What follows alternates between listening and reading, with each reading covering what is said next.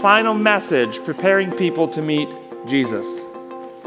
Jesus said, The gospel of the kingdom will be preached to the whole world as a witness or a testimony to all nations, and then the end will come. What kingdom? The gospel of the kingdom. I don't know if you noticed, a lot of people, the gospel will preach to the whole world. So the gospel of the kingdom. I'm going to suggest to you it's the kingdom of the creator God of love, whose laws are the design laws upon which he constructed reality to operate. It's his kingdom, how he built his universe to run. It's the good news of who our creator God and how he built reality to operate. That's the message. Has that message gone to the world? Fallen, fallen is Babylon the Great. She has become the home of demons and a haunt for every evil spirit, a haunt for every unclean and detestable bird. For all the nations have drunk the maddening wine of her adulteries.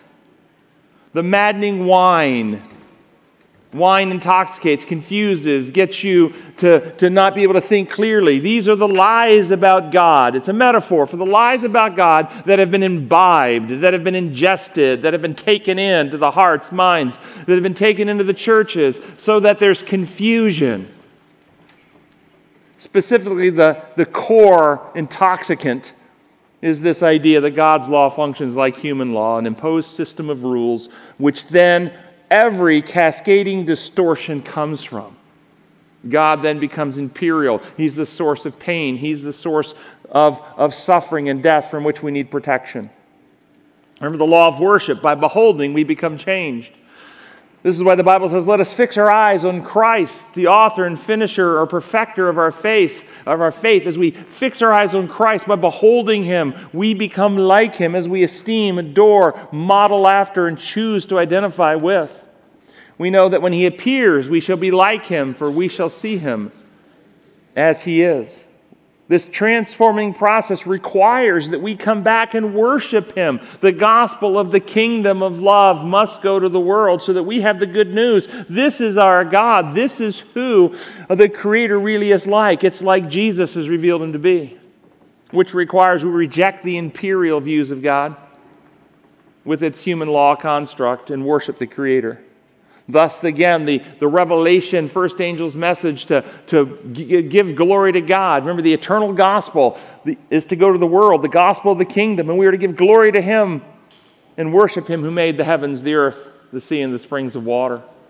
But then, after this message goes the world, another message is to go that Babylon has fallen. This system, this system of confusion, this system of 44,000 different Christian groups all arguing amongst themselves about what this verse or that verse means, this system of confusion has fallen.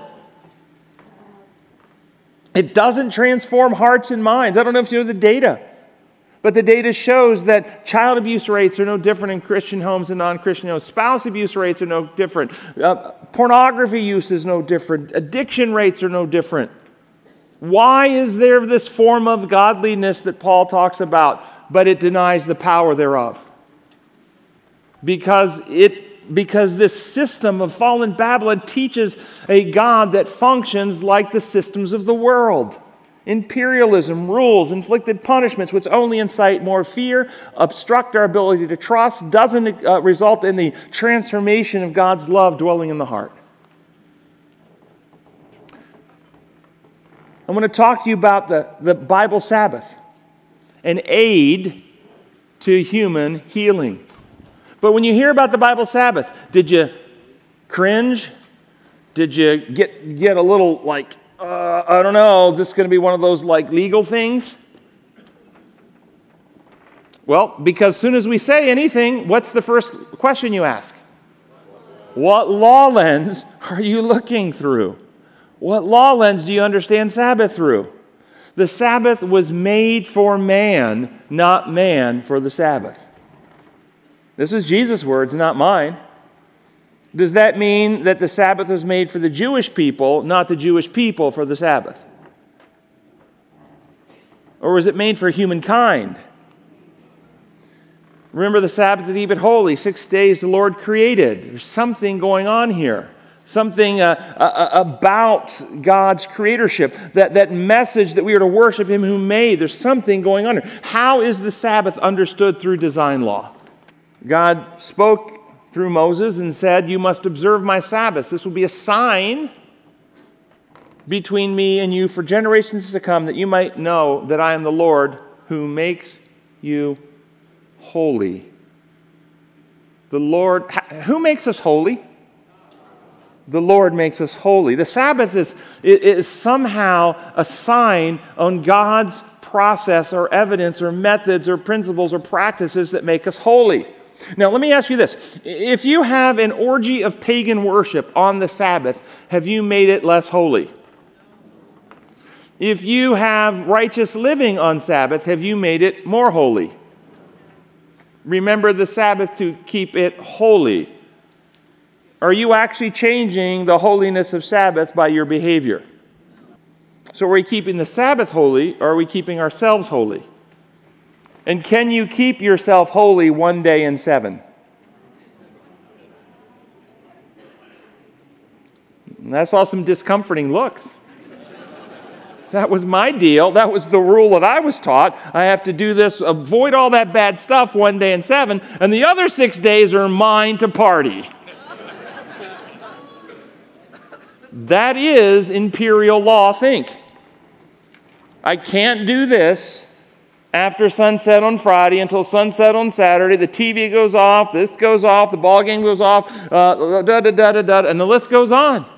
But once the sun sets on Saturday, I got six days to do all that stuff. Can we really be holy one day in seven? So, what is the purpose of the Sabbath? It is a sign, a flag, a mark, a pennant, a banner, a flare, an attention seeker, a resource for your healing. How did the Sabbath become a day of rest? A day that is hallowed or sacred. It became that way by its creation. It was constructed, designed, built, created by God in this way. What was happening the week that the Sabbath was created?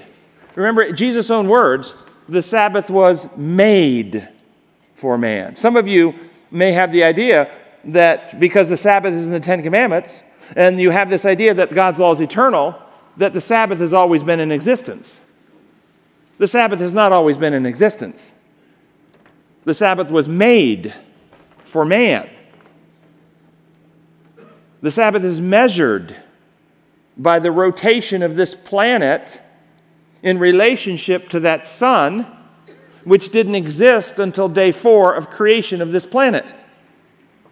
The Sabbath was made, created, built, constructed for man, for humanity. Because what was happening in the universe the week that the Sabbath was made, the week that humankind was made, there was already war in heaven. Satan had begun a campaign to undermine trust in God. The, the uh, Revelation text that says there was war in heaven, the word is polemo, from where we get polemic. It is not a war of physical might. He didn't get tanks or artillery or flaming swords or, or lightsabers. He used words. He's the father of lies. He told lies about God to infect minds, to incite rebellion, to undermine love, to break trust. Satan alleged that God is arbitrary. God's laws are imposed, rules requiring punishment. God responded by giving evidence of how he runs things, by creating a new planet and solar system. By the way, many people get confused when they, when they hear the astronomers and the, and the evolutionists talk about how the earth, uh, the universe is billions of years old, and, and Christians say, well, the earth is maybe six, 10,000 years of old, and they go, they, uh, that's because there's confusion, because Genesis 1 does not teach creation of the universe. If you read Job chapter 38, you will read where it says that the sons of God or the angels in heaven sang together for joy when the foundations of the earth were laid. If the angels are singing for joy when the foundations of earth are laid, what does that mean?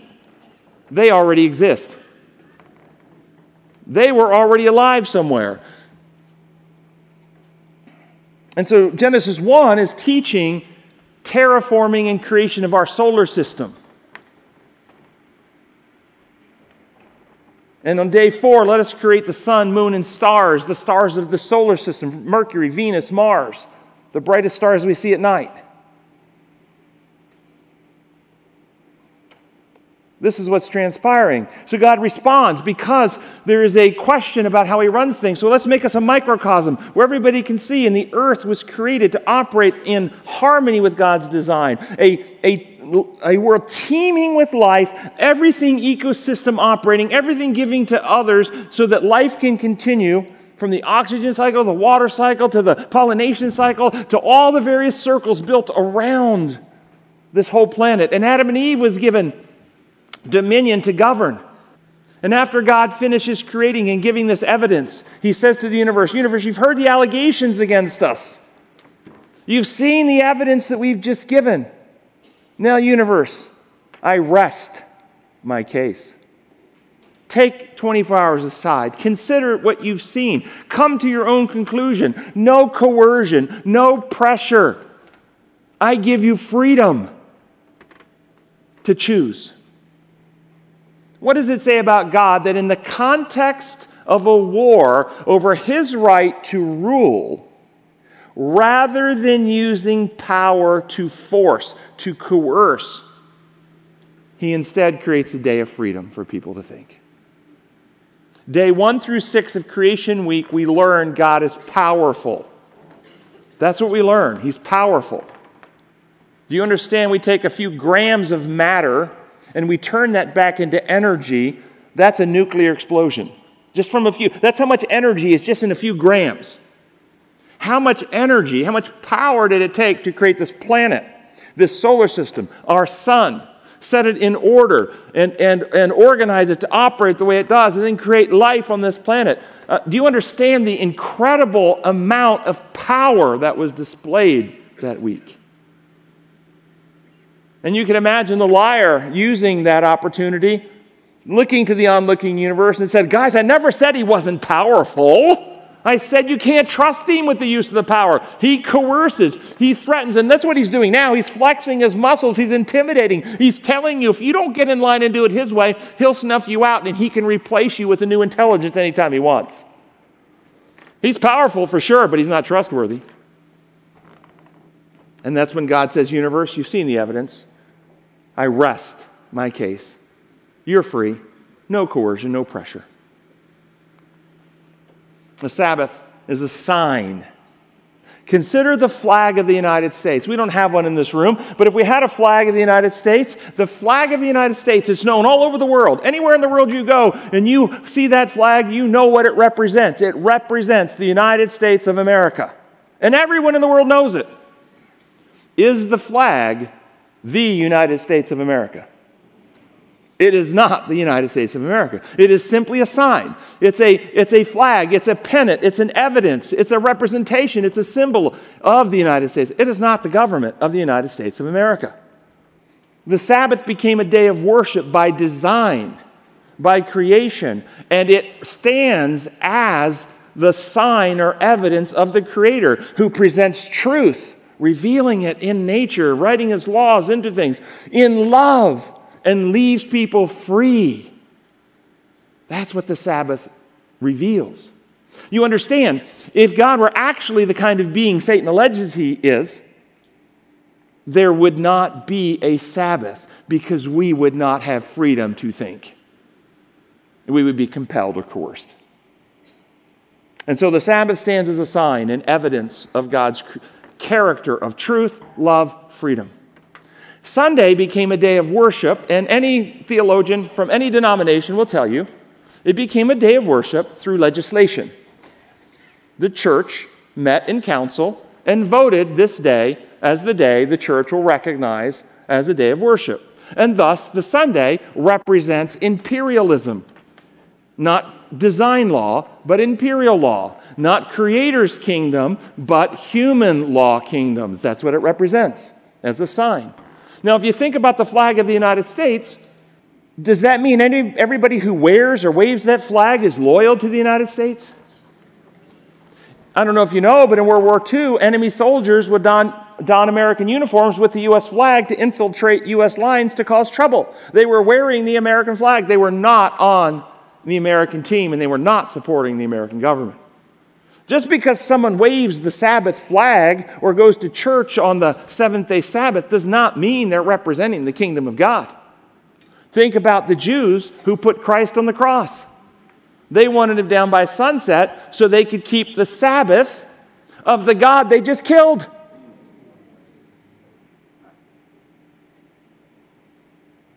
Observing the Sabbath doesn't mean you're on the team.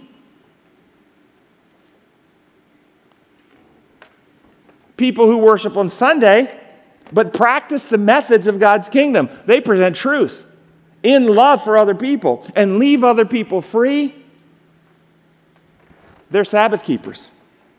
They're waving the flag, even though they don't realize it, because the flag represents those principles of God's kingdom. It's a sign of the kingdom. These two days represent two governments, two methods of ruling either creator ruler with design law, truth, love, freedom, or imperial human law, coercive, compelling pressure, punishment legislative.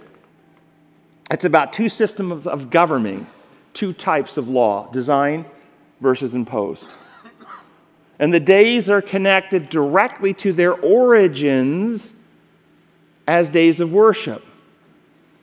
Thus, they stand as the representation or signs or flags of the two types of government. And it's the two types of government you align with that really matters.